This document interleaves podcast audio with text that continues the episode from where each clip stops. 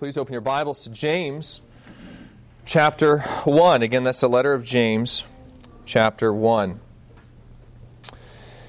It can be hard to endure temptation, and it's even harder when you're enduring trials. Perhaps you're trying to learn to be generous, for instance. You're trying to learn to repent of your mammon worship, so you make a concerted effort to be sacrificial in your love for others by giving up a few luxuries here and there so you can use that money to give. But then some unexpected hardship hits. Maybe it's a car accident, maybe something goes wrong with the house, the water heater goes out or the furnace goes out, something like that. Maybe it's an unexpected medical bill, whatever it is, mayhem hits and Allstate's not there to protect you. Suddenly it's much harder to resist the urge to run to your money for refuge. The temptation to stop helping others so you can maintain your own comfortable lifestyle suddenly becomes much stronger. In fact, in that scenario, the temptation can become so strong that we can begin to ask ourselves some very troubling questions.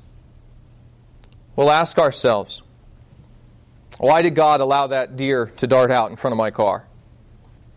Why did He let my furnace fail? Doesn't He know that I'm trying to be generous?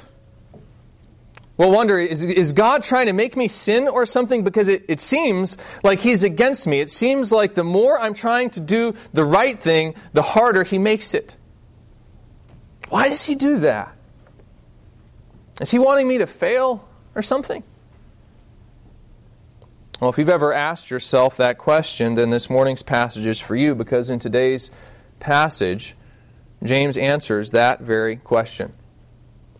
The passage is James 1, 13 to 15. Let's begin by reading the passage in its context, starting in verse 2 and continuing through verse 18. He writes, "Count it all joy, my brothers, when you meet trials of various kinds. For you know that the testing of your faith produces steadfastness. And let steadfastness have its full effect, that you may be perfect and complete, lacking in nothing. If any of you lacks wisdom, let him ask God, who gives generously to all without reproach, and it will be given him. But let him ask in faith, with no doubting. For the one who doubts is like a wave of the sea that is driven and tossed by the wind. For that person must not suppose that he will receive anything from the Lord. He is a double-minded man, unstable in all his ways. Let the lowly brother boast in his exaltation, and the rich in his humiliation, because like a flower of the grass he will pass away. For the sun rises with its scorching heat, and withers the grass, its flower falls, and its beauty perishes. So also will the rich man fade away in the midst of his pursuits. Blessed is the man who remains steadfast under trial. For when he has stood the test, he will receive the crown of life which God has promised to those who love Him. Let no one say, when he is tempted, I'm being tempted by God. For God cannot be tempted with evil, and He Himself tempts no one. But each person is tempted when he is lured and enticed by his own desire. Then desire, when it has conceived, gives birth to sin, and sin, when it is fully grown, brings forth death. Do not be deceived, my beloved brothers. Every good gift and every perfect gift is from above, coming down from the Father of lights, with whom there is no variation or shadow due to change. Of His own will He brought us forth by the word of truth, that we should be a kind of first fruits of His creatures." One of the more relatable events in the Scriptures occurs in Exodus 32.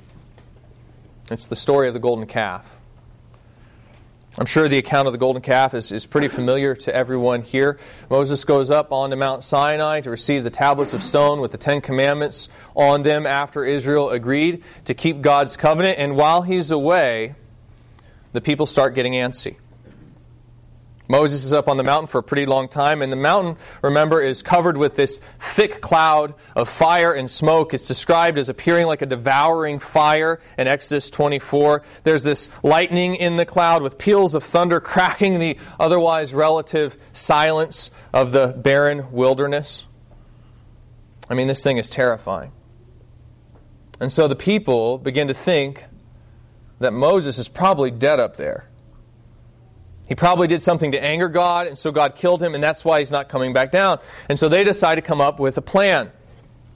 Their leader, the man who brought them out of Egypt, is dead. And so they come up with a plan. They come to Aaron, Moses' brother, and they say to him, "Up, make us gods who shall go before us. As for this man Moses, the man who brought us out of Egypt, we do not know what has become of him."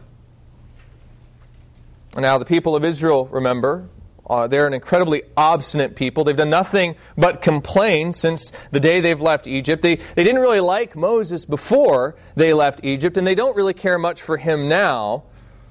So you can imagine the situation that Aaron's in. Here's this huge mass of stubborn, angry people, and they're coming to him saying they want him to make a new set of gods to replace the old one that killed Moses. So what did Aaron do? What would you do? Exodus 32, 2-4 tells us. It says, "So Aaron said to them, 'Take off the rings of gold that are in the ears of your wives, your sons, and your daughters, and bring them to me.' So all the people took off the rings of gold that were in their ears and brought them to Aaron. And he received the gold from their hand and fashioned it with a graving tool and made a golden calf. And they said, 'These are your gods, O Israel, who brought you up out of the land of Egypt.'" Now, I want you to note what Aaron does here. He tells the people to gather their gold. He then collects their gold. And then he takes an engraving tool and uses it to fashion a golden calf. So I think it's probably fair to say that Aaron had a pretty active role in all this, right? I mean, it's going to take a lot of time to carve a golden calf. There's no accident here. Well, this is where the story gets good, and I think incredibly relatable.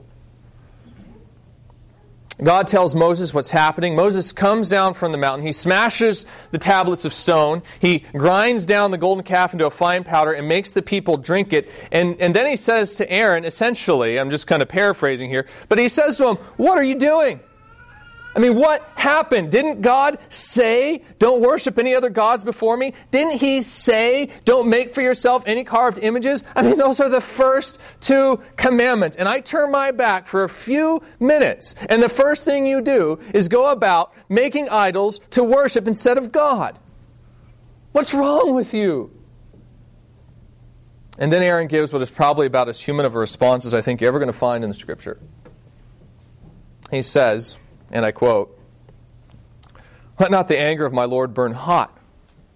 You know these people, that they are set on evil. For they said to me, 'Make us gods who shall go before us.' And as for this Moses, the man who brought us up out of the land of Egypt, we do not know what has become of him. So I said to them, 'Let any of you have gold, take it off.' So they gave it to me, and I threw it in the fire, and out came this calf." I threw it in the fire, and out came this calf. You got to love that, don't you? I mean, you've said something like that before, right? Your parents come home and there's a brand new lamp that's smashed to pieces on the floor, and they're livid. They're screaming at you, demanding to know what happened in the 20 minutes that they were away at the grocery store. And what do you say? What do you manage to stammer out? You're like, "Gee, guys, I don't really know what happened. I mean, it's really weird. You see, my little brother Michael, you guys know Mikey, right?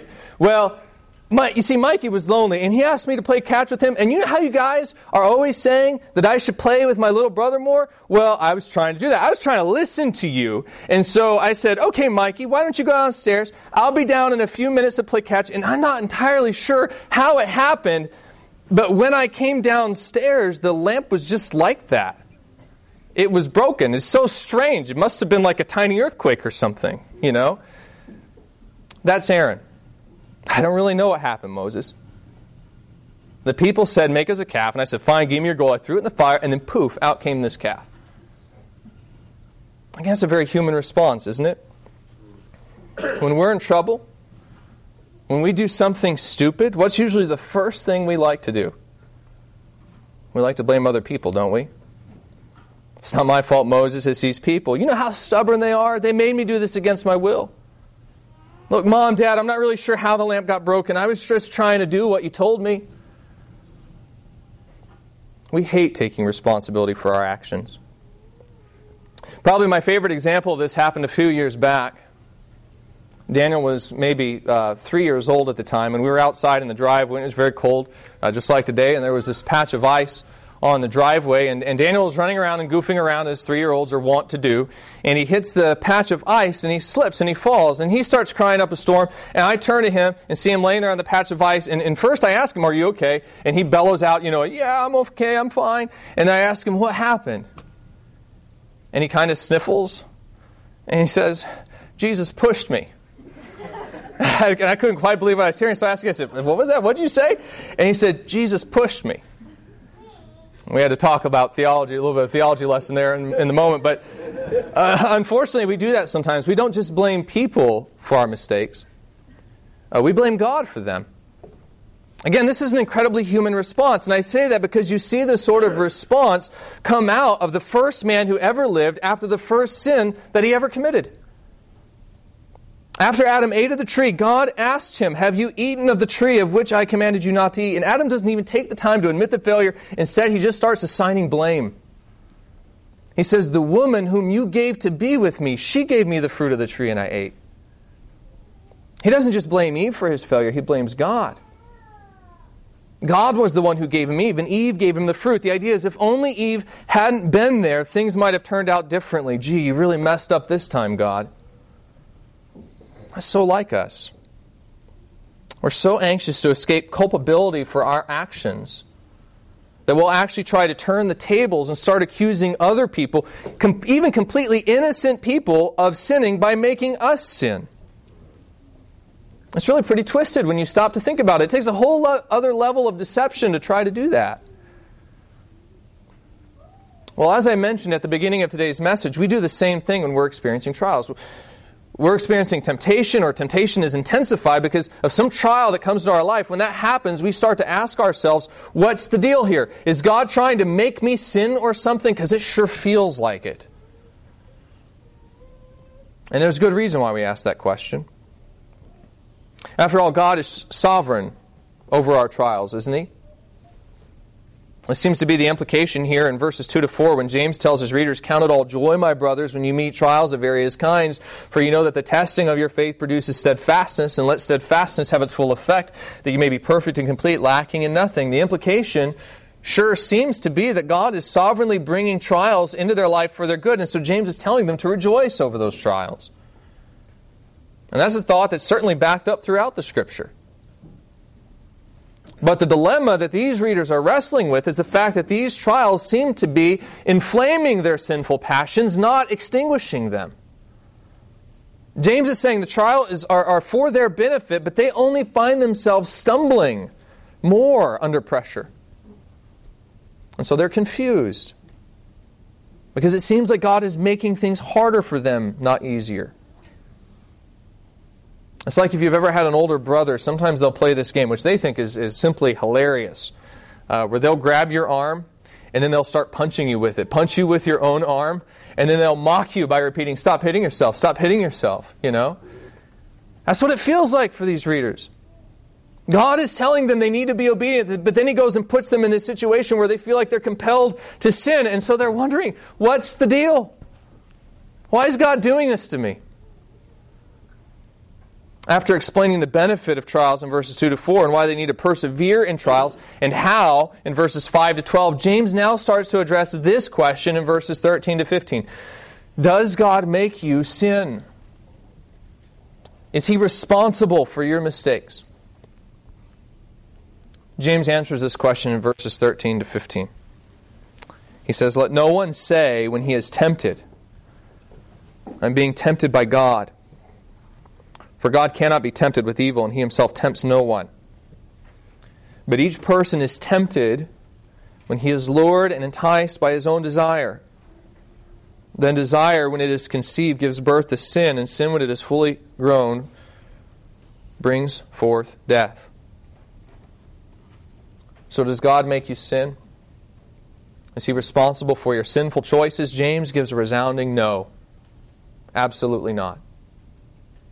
And then he gives two reasons in verses 13 to 15. The first reason comes in verse 13. There he says, let no one say when he is tempted, I'm being tempted by God, for God cannot be tempted with evil, and he himself tempts no one. So we know that God is not responsible for our sin because, James explains, God is entirely sinless. That's the first explanation he gives for our sin. James says that it can't come from God because God is completely without sin. He's sinless. In fact, he's not just without sin, but he's completely impervious to sin, meaning he cannot even be induced to sin. He is untemptable or impeccable, if you want to use a more technical theological term. God is impeccable. That means he cannot be tempted by evil. Now, it's probably a rather strange concept to consider. After all, isn't Jesus God, right? And doesn't Hebrews 4:15 say that he is able to sympathize with our weaknesses because he was tempted in every way as we are and yet without sin? I mean, clearly this indicates that God can be tempted with evil, doesn't it? Well, it all depends on how you translate this word peirazo, which is translated as tempted here in verse 13. If that word peirazo sounds familiar, it's because it's a very similar word that to what I referred to a few times in the past several weeks, peirasmos. Peirasmos is translated as trials in verse 2, and again actually in verse 12. Peirasmos is the noun form of this word peirazo, which the ESV translates as to tempt here in verse 13. Back when we were in verse 2, I explained that this word peirasmos, or peirazo, can be translated alternately either as temptation or trial, depending on whether or not the pressure is external or internal. For example, suppose that there was a judge who was suspected of corruption. If the government launched an undercover investigation and tried to offer the judge a bribe, that would be one way to use this word peirazo. They are testing or trying the judge by offering him a bribe. Now, suppose the judge really was corrupt. And so when he was offered the bribe, he found it appealing. That's the other way to use this term. He's tempted by the bribe. There's a kind of overlap in the word depending on whether or not the pressure is coming from the inside or the outside. In fact, we carry this overlap into English. For example, say we're hanging out on Thanksgiving and I'm sitting on the couch in my fat pants and I say to you, I'm stuffed. And you may reply by saying, well, could I tempt you with some pumpkin pie? And what you're saying there is you're making an offer of pumpkin pie. It says nothing of my desires. You're just attempting to persuade me to eat it. Now, I may be so stuffed that I find the offer disgusting, in which case you'd say I'm not tempted by the offer. But on the other hand, I may reply by saying, wow, that is pretty tempting. And what I'm saying is that offer is appealing. Two completely different perspectives on the word, one referring to the offer, the other referring to the persuasiveness of the offer, but we use the same word in both instances, the word tempt. Well, that's the way this word peirazo is used in the Greek as well. And that's helpful to know because it really helps us grasp the sense of what James is saying here in these two different instances. First off, he helps us understand what James means when he says that God cannot be tempted by evil.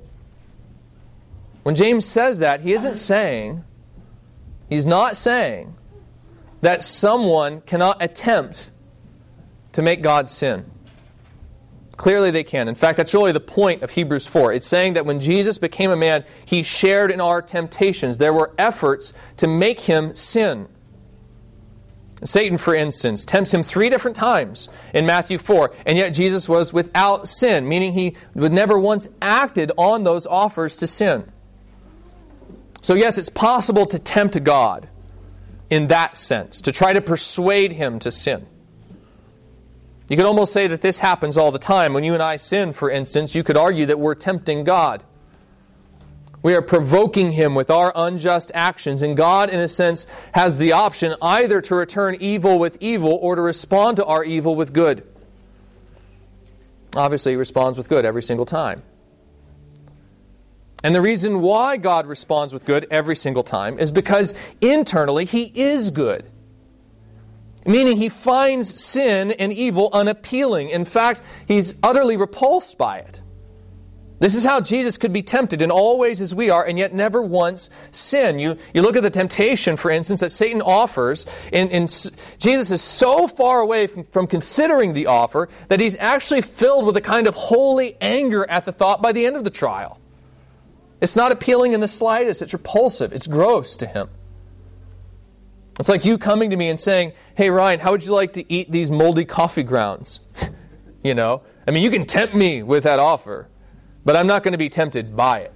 Okay? It's gross. That's the point that James is trying to make here when he says that God cannot be tempted by evil. Yes, it's possible to test or to try him. You're not supposed to, by the way. There are explicit commands in the Scripture. For instance, Deuteronomy 6:16 says, "You shall not put the Lord your God to the test." So you shouldn't do that. But the reason that command is there is because it is possible to put him to the test. But you can never tempt him.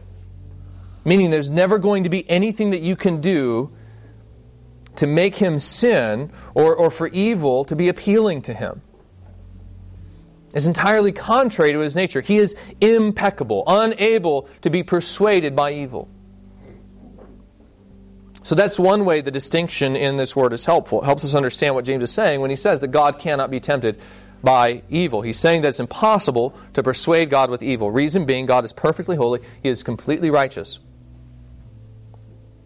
But there's another way the distinction in this word is helpful. It's helpful because it helps us see what James means when he says that God does not tempt us. What James is not saying when he says this, what he's not saying is that God does not test us. He most certainly does.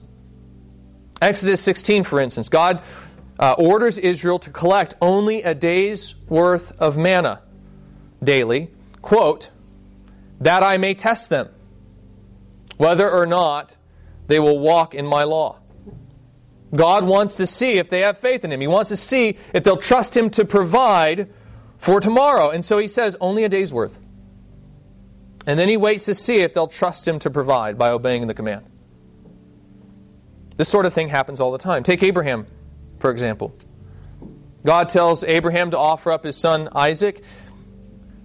And do you know why? He gives the answer in Genesis 22:12. As Abraham was lifting up the knife to slay his only son, the angel of the Lord calls out and says, "Do not lay your hand on the boy or do anything to him, for now I know that you fear God, seeing as you have not withheld your son, your only son, from me." The whole thing was a test.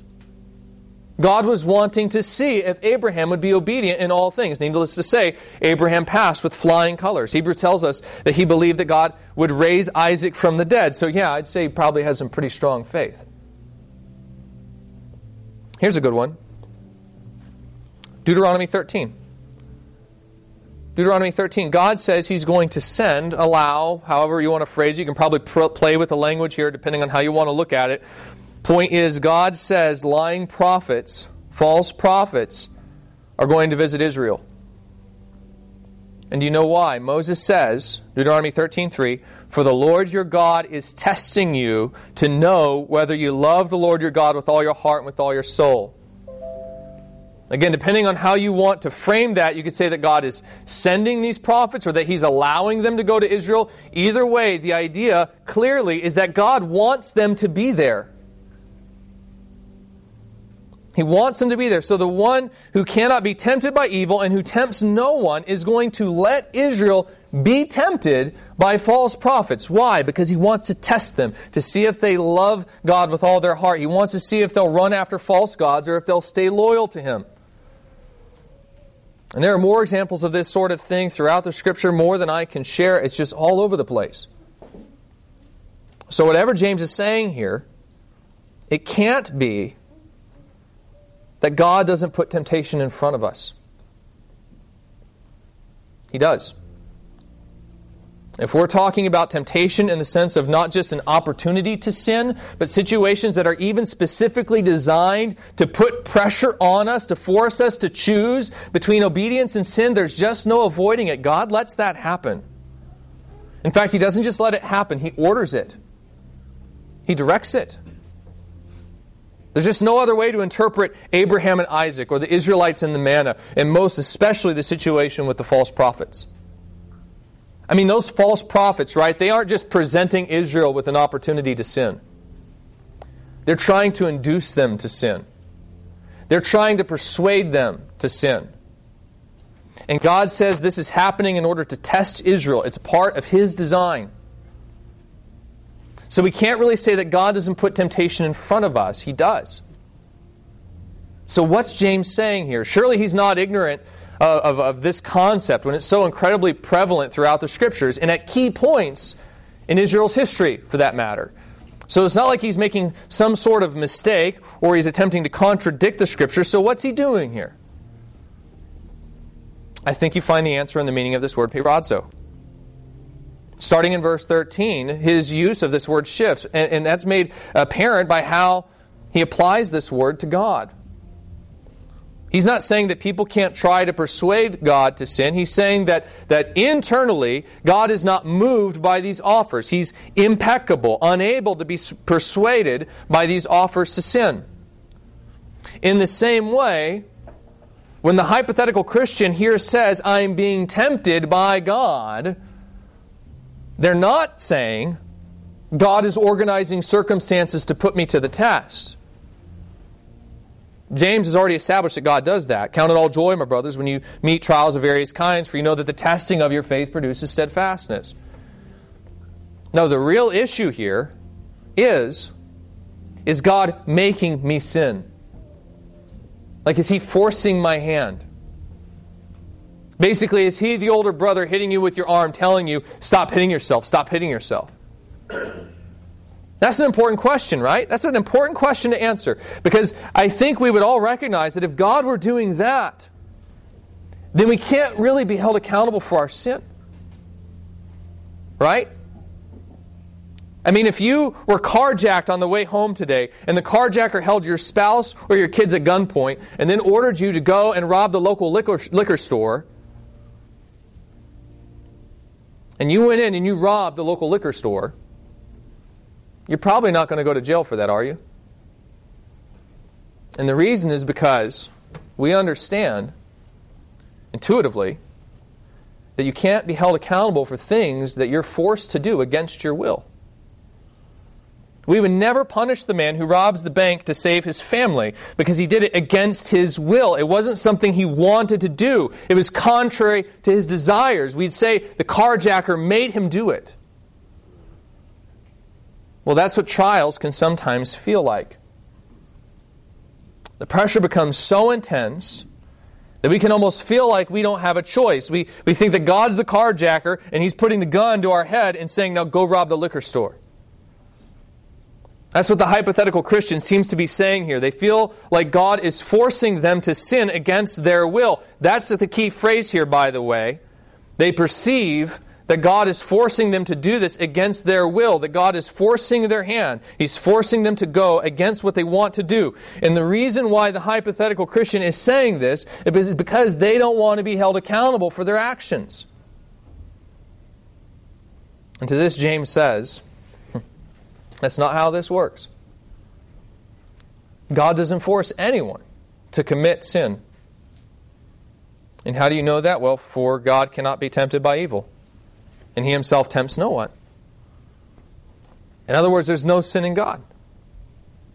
He's perfectly righteous, and so He's not going to actively place those desires in anyone. He's not going to force anyone to sin against their will. He will neither create the evil desire, nor will He put someone in the position to where they must sin, where they have no other choice but to sin. I know that raises a ton of questions here, both theologically and morally. And I'll just say up front, we're going to get there eventually, at least with the theological issues raised by this assertion, if not the moral ones. And in case you're wondering right now, I'll just go out and say, yes, I'm still a Calvinist. Okay? It probably sounds like I'm skating pretty close to the theological edge here, that I'm really close to saying that God is not sovereign over all things. But that's actually where Calvinism lives, close to the edge, with a very healthy tension between the twin realities of God's sovereignty and human responsibility. So just to be clear, nothing of what I just said contradicts that theological system, though I admit it may contradicts some of its abuses.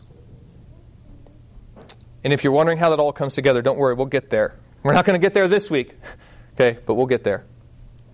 All I want you to understand right now is what James is saying is that you can know that God does not force anyone to sin because He's perfectly righteous.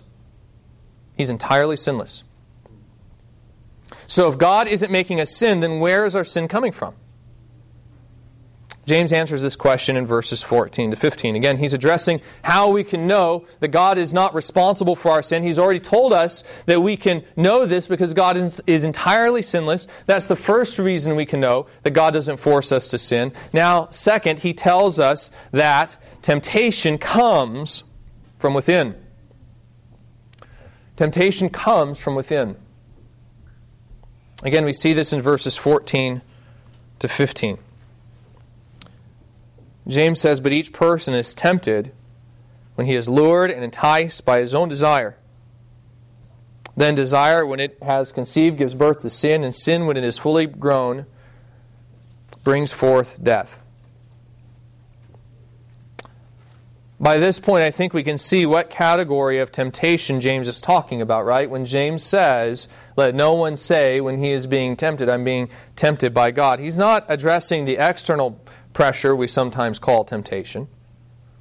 Rather, he's talking about that inner pull towards sin. This is that part of us that wrestles over the appeal of sin, that finds the temptation's selling points persuasive. James says, guess where that appeal comes from?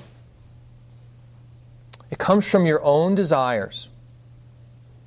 He presents two rather vivid pictures to illustrate this point. First, he compares temptation really to a hunting or a fishing expedition. The word for lured means just exactly what it says. The first thing you have to do, or if you want to catch a fish or shoot a deer or something like that, is you have to bait it. You need something to attract it, to pull it in so you can shoot or catch it. James says the same thing happens when we sin. We're lured in. The second thing you have to do, once the fish is on the line, for instance, is you have to reel it in. Or you shoot the deer, then you have to drag it away to take it home. And that's really what this word entice means. The meaning is closer to drag away. So we're both lured and dragged away when we sin. We bite, and then we're reeled in like a fish with a hook in his mouth. Now guess who's doing the fishing, according to James? Guess who's hunting us down? Is it God? Is He trying to trap us? That wouldn't seem right. Again, there's no sin in God, so it doesn't make sense that He's trying to hunt us. Maybe it's Satan. That sounds pretty good, right? I mean, clearly he does want to hunt us. Scripture says he prowls like a roaring lion seeking someone to devour. So no doubt we could say that in some instances he's the hunter. But guess what James says here? Look again at verse 14. He says, "But each person is tempted and lured and enticed, dragged away by his own desire." By his own desire. You see that? In other words, James almost says that there's a sense in which you are made to do things that you don't want to do. And that's really important, by the way. He acknowledges that you will often feel conflicting desires when you sin, and that you will sometimes find yourself doing things that you don't particularly like. But here's what you have to realize. You do those things you don't particularly like because you still want to do them. See, the reason why it sometimes feels like we're being forced to sin, as in trials, for instance, is because very often we want more than one thing. That's actually part of what trials force us to do. They force us to choose. Am I going to trust God and be generous to others, or am I going to put my faith in mammon and serve myself? Truth is, there are a lot of times where we want to do both. We want to have two masters. And sometimes we can get away with that. Trials, though, they'll threaten that balance. They'll force us to choose. And so it can feel like we're doing something against our will because we end up doing something we don't particularly like to do. But guess what? You're still going to end up choosing the thing that you want to do.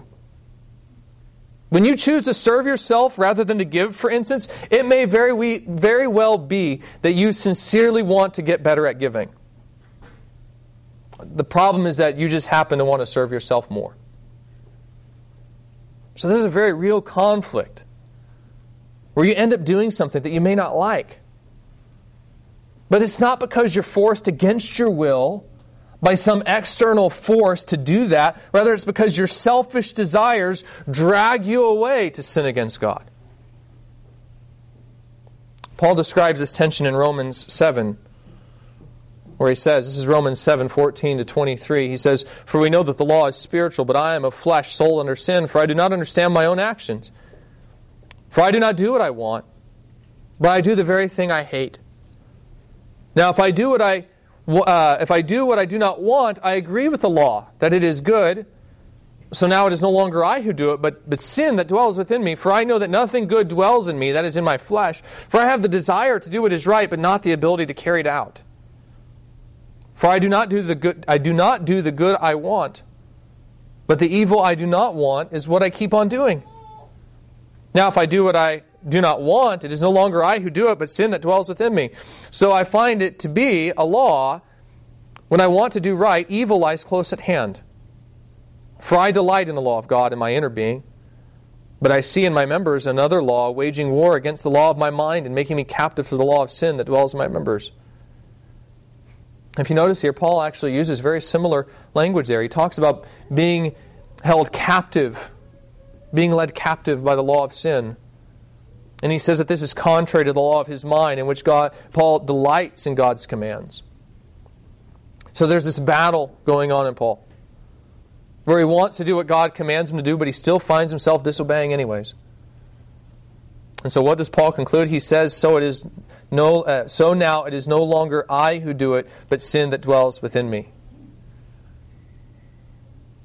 He gets to the point where he says sin is kind of happening against his will, that he's being dragged to do it against his will, but who's forcing him to do it?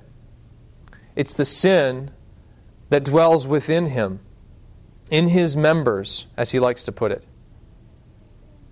Now, if that sounds borderline schizophrenic, it's almost because it kind of is. You see, there's another vivid illustration that James uses to describe the sin process. You see it here in verse 15, and that's the picture of birth. He speaks first of desire conceiving sin. If you can think of a promiscuous woman, that's the picture we have here.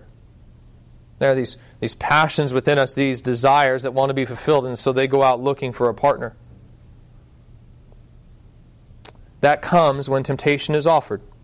That's really the progression from verses 14-15. We go from temptation to conception. And so the idea is that the desire is there looking to be fulfilled. And then finally, once it finds a willing partner, together they conceive. That's a pretty damning thought, isn't it? What James is saying is that so far from being dragged away by some external temptation against our will, our desires actually go out courting temptation, because they want to be fulfilled.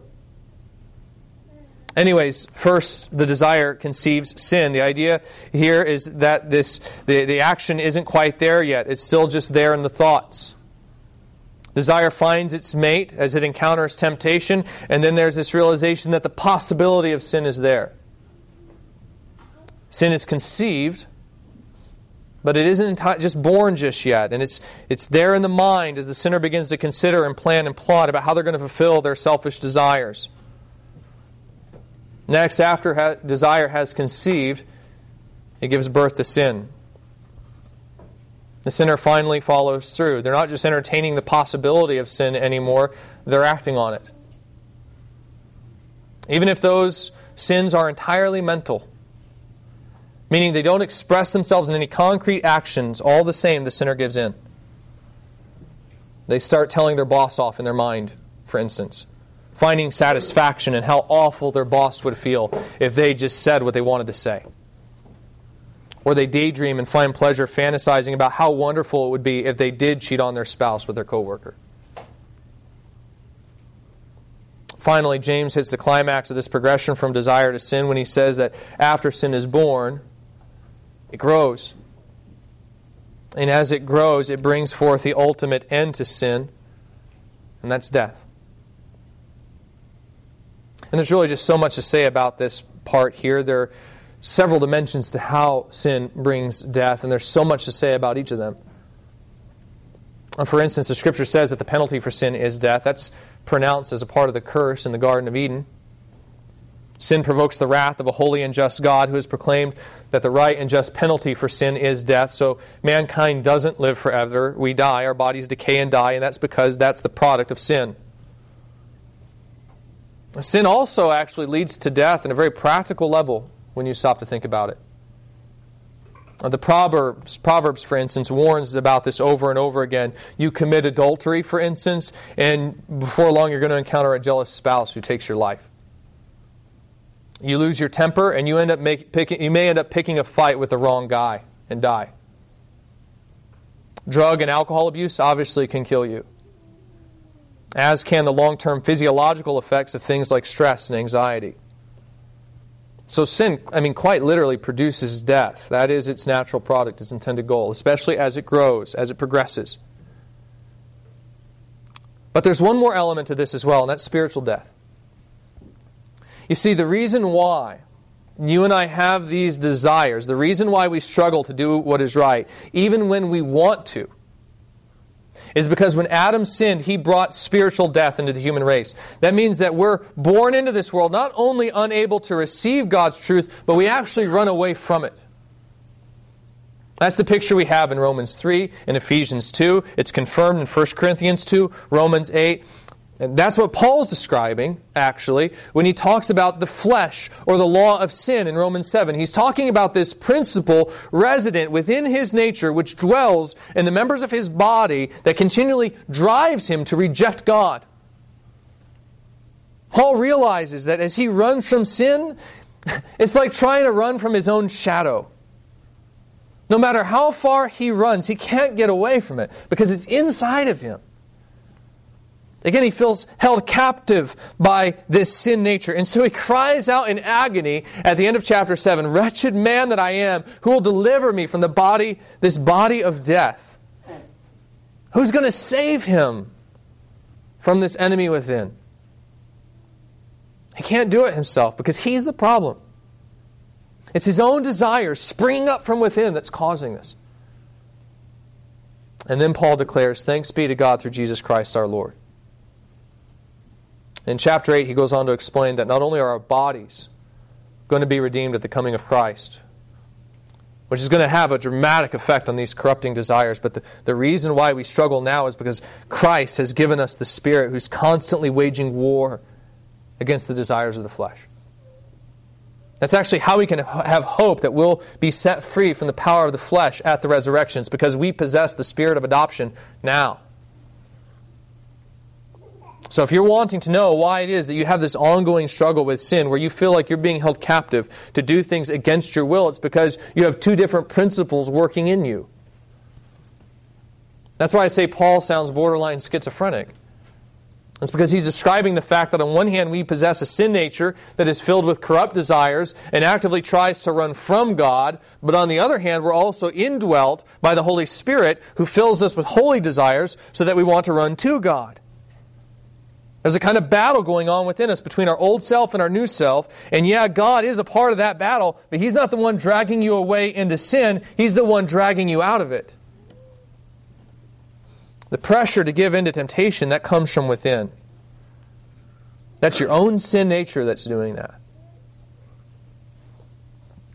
We'll probably come back around to discuss this some more in a couple weeks. There's more to say about the flesh and the role it plays in our choices, but I don't want to get into that right now. I think we'll be better prepared to do that in a couple weeks. All I want to establish today is, number one, the reason why you fall prey to temptation is because you're temptable. It's because you're temptable. Earlier I said God cannot be tempted by evil. It can't persuade Him because it's completely contrary to His nature. Well, the same can't be said of you. The reason why you, I, everyone, save for Christ, the reason why we're all drawn to evil is because we are evil. Temptation works on us because we have sinful desires inside of us. Just like you cannot effectively bribe an upright judge, so you cannot effectively tempt someone who is not already drawn to sin. We're the corrupt judge. Someone offers us a bribe and we take it because we're corrupt. So that's why you fall prey to temptations, because you're temptable. You have sinful desires resident inside of you. That's one point I want to establish today. The second is this: you will ultimately choose what you want to choose. You will ultimately choose what you want to choose.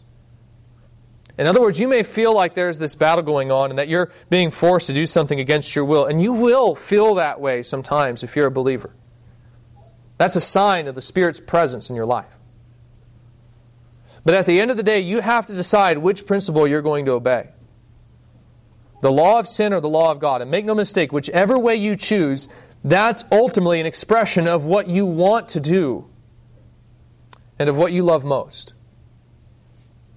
This is why the Scripture says that men will be judged according to their deeds. It's because, as conflicted as we may be in our desires, there can only be one thing that we want most. And if you want to know what that is for someone, just look at their actions. You may want to spend time with the Lord in prayer, for instance, but if you want to sleep more, guess what you'll do? And guess what that reveals about what you really love most? You know, we like to convince ourselves that secretly we're really great people because we have all these good intentions in our heart. But Jesus says the tree is judged by the fruit. And I think you can see why. It's because our actions reveal who we really are. Let me say that one more time, because again, we often try to protect our sin by deceiving ourselves into thinking we're good people because of who we are on the inside. We say, if people only got to know who I am on the inside, then they'd really like who I am. Listen, guys, that's a lie. It's a lie. We act like who we are on the outside isn't an accurate picture of who we really are. And the truth about us, the real truth of who we are, is hidden on the inside. Guys, that's a lie. That is an absolute lie. Do you want to know who you really are? It's not a mystery. Look at your actions. Look at what you do. That's who you really are. That's where your desires are revealed. Your actions reveal what you ultimately love most. And that means that who you are is what you do. So no, God isn't trying to make you sin. You can't blame God for your sin. The only person you have to blame is yourself. Now, there's a sense in which James raises more questions than he answers in this passage. If you stop to think about it, he's addressing one particular theological issue, which is, does God force me to sin in trials? And as he cuts off the head of that theological hydra, a whole other host of theological questions spring up in its place. Questions like, how can a good God ordain evil? You know, we've said that God may not cause us to sin, but He does test us. And as we've seen, He sometimes does that through the actions of sinful people. How does He do that? If He's as good as James says, then how can He purpose to send false prophets to test Israel? That's one question that comes up when you really wrestle with what James says here. Another question is, how can God ordain sin without causing it? Again, James is saying that when it comes to sin, the problem is inside of us, not outside. That God doesn't force us to sin against our will. I've said that matters because we instinctively recognize that we can't be held accountable for actions that we do against our will. Well, how does that work? How is God's sovereignty compatible with human responsibility? That's another question that arises out of this passage once we realize what James is saying here.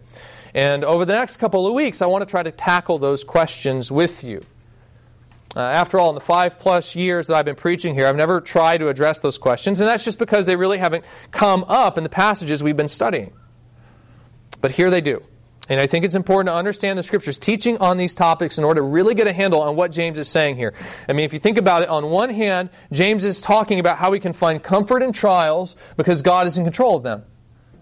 And on the other, he's talking about how we're responsible for our actions. We don't want to misapply either of those points. So I want to take time to address these questions with you. In the meantime, if this last thought is sobering, if it's sobering to consider that your actions reveal who you really are, if it discourages you because it forces you to look into the mirror and recognize that you are indeed a sinner, that you're not just a basically good person who's sometimes forced to do bad things, but that you sin because you're a sinner, then I'd encourage you to remember what James writes in the first half of this passage. That not only does God not force anyone to sin, but that He Himself is unable to sin. It's entirely contrary to His nature. He's repulsed by it. You see, on the one hand, that truth can scare us, because it means that God really does hate our sin, right? And he's not some kind of corrupt judge that can be bought off with bribes. No, He hates it, and He's just, and He will punish it. But on the other hand, this thought should give us hope, because it means that as much as we sin against God, He's never going to respond to us with wickedness. He's never going to return evil for evil. Again, that's how we tend to handle the evil that's done against us. Someone sins against us and we want to make them pay. We demand vengeance. If that's how God responded to us in our sin, then we'd have every reason to fear, because we sin against Him and provoke Him every single day. But what James is saying is that God is never going to be tempted to do that. He's never going to respond to evil with unrighteousness. As much as we provoke God with our sin, as much as we tempt Him, try Him, He's always going to respond in righteousness. And that gives us reason to hope, because it means that He's going to return our evil with good. And He does. He does. So you know how I said just a minute ago that you are what you do? Well, there's a sense in which if you're a Christian, that isn't entirely true. In just a few minutes, we're going to celebrate the Lord's table together. And what this table represents is the believer's union with Christ. This is the idea that when the sinner believes on Christ, they are placed in Him. He becomes their head. And the two are united together in much the same way that a husband and wife become one flesh in marriage. In this union, all our sins are transferred to Christ, and God looks on Him as if He committed our sins. That's what happened at the cross. God poured out His wrath on Christ in our place. And that's what the table commemorates. The bread is His body, which is broken for us. The cup represents His blood, which is shed for us. So our sins are placed on Christ. That's one half of this union equation. And then in the other, His righteousness is placed on us in return. This is the wonderful mystery of the gospel, that sinners though we are, by faith we receive the perfect righteousness of Christ. And so God looks upon us as if His obedience is our obedience. And so while what you do does reveal who you are, if you're a Christian, then that's not really your identity anymore. God doesn't treat you like that anymore. When He looks on you, He sees the perfect righteousness of His Son instead. Again, the Holy Spirit inside of you, the one who makes you feel like you're being dragged into sin against your will, Paul calls Him the Spirit of adoption in Romans 8. And if you trace the argument that Paul makes in Romans 8, you'd see that the reason why he cries out, "Thanks be to God through Jesus Christ our Lord," at the end of chapter 7, is because he understands that this Spirit is given as a promise that one day he'll share in the inheritance of Christ and dwell in the glory of God forever and ever. So if you've placed your faith in Christ and you find yourself fighting that same kind of battle and trials, then I would encourage you by reminding you that though you are a sinner, in God's eyes, you're righteous. You have a new identity. And God's given that to you as a gift. That is how God has chosen to respond to your evil. So no, God doesn't mean to make you fail. He means to forgive you in spite of your failures. You know, you are not good, but God is. He is very good. And for that, we can be grateful. Let's pray.